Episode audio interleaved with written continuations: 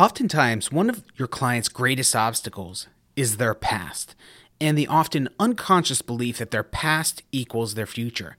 If I fail to learn a new language in the past, then I'll fail in the future. If I have been rejected at my last six interviews, then I will be rejected at the next interview. So, why try? At the heart of these disempowering beliefs are assumptions, specifically, the assumption that it will be the same outcome today that it was in the past. So, how do we guide our clients in the direction of taking action despite the past failures or unwanted outcomes that make things appear hopeless? Joe, last week your homework was to apply to a new position at company XYZ. How did that go?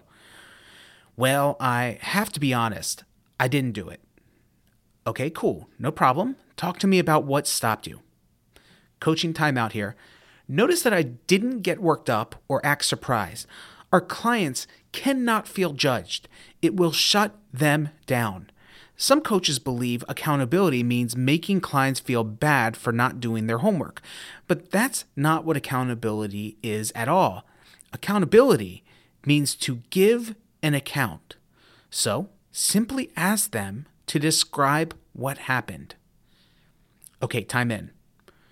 Okay, cool. No problem. Talk to me about what stopped you from applying.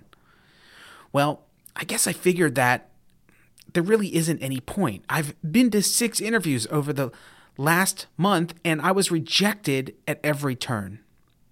I see. And you feel like, what's the point? Exactly. Can I give you some tough love coaching here? Are you up for that? Absolutely. Okay, Joe.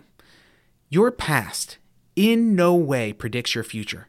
It only seems that way because you keep operating with the same system. You keep operating from the same assumptions. What you did yesterday determined yesterday's outcome.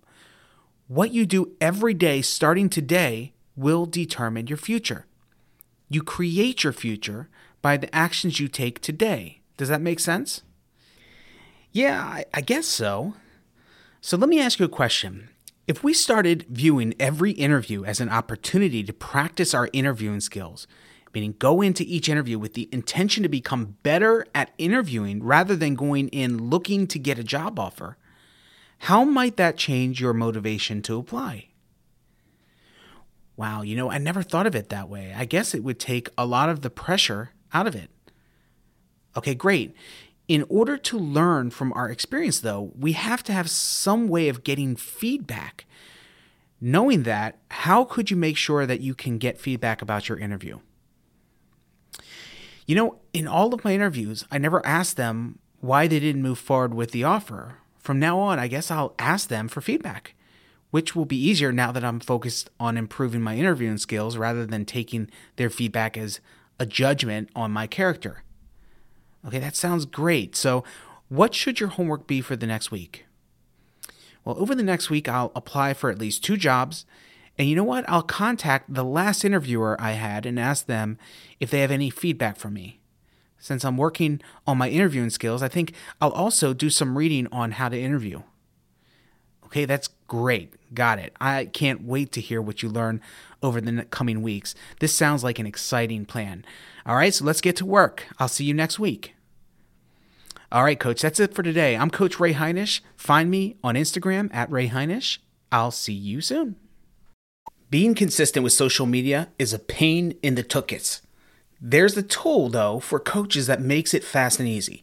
The 5 Minute Coaching School podcast is brought to you by TryContentFries.com. Content Fries is a cloud software that helps coaches like you take long videos and easily cut them into short, bite sized content and add Gary Vee style captions so you can start posting quickly, easily, and consistently to all your social media profiles. Best of all, for a limited time, you pay once and use it forever.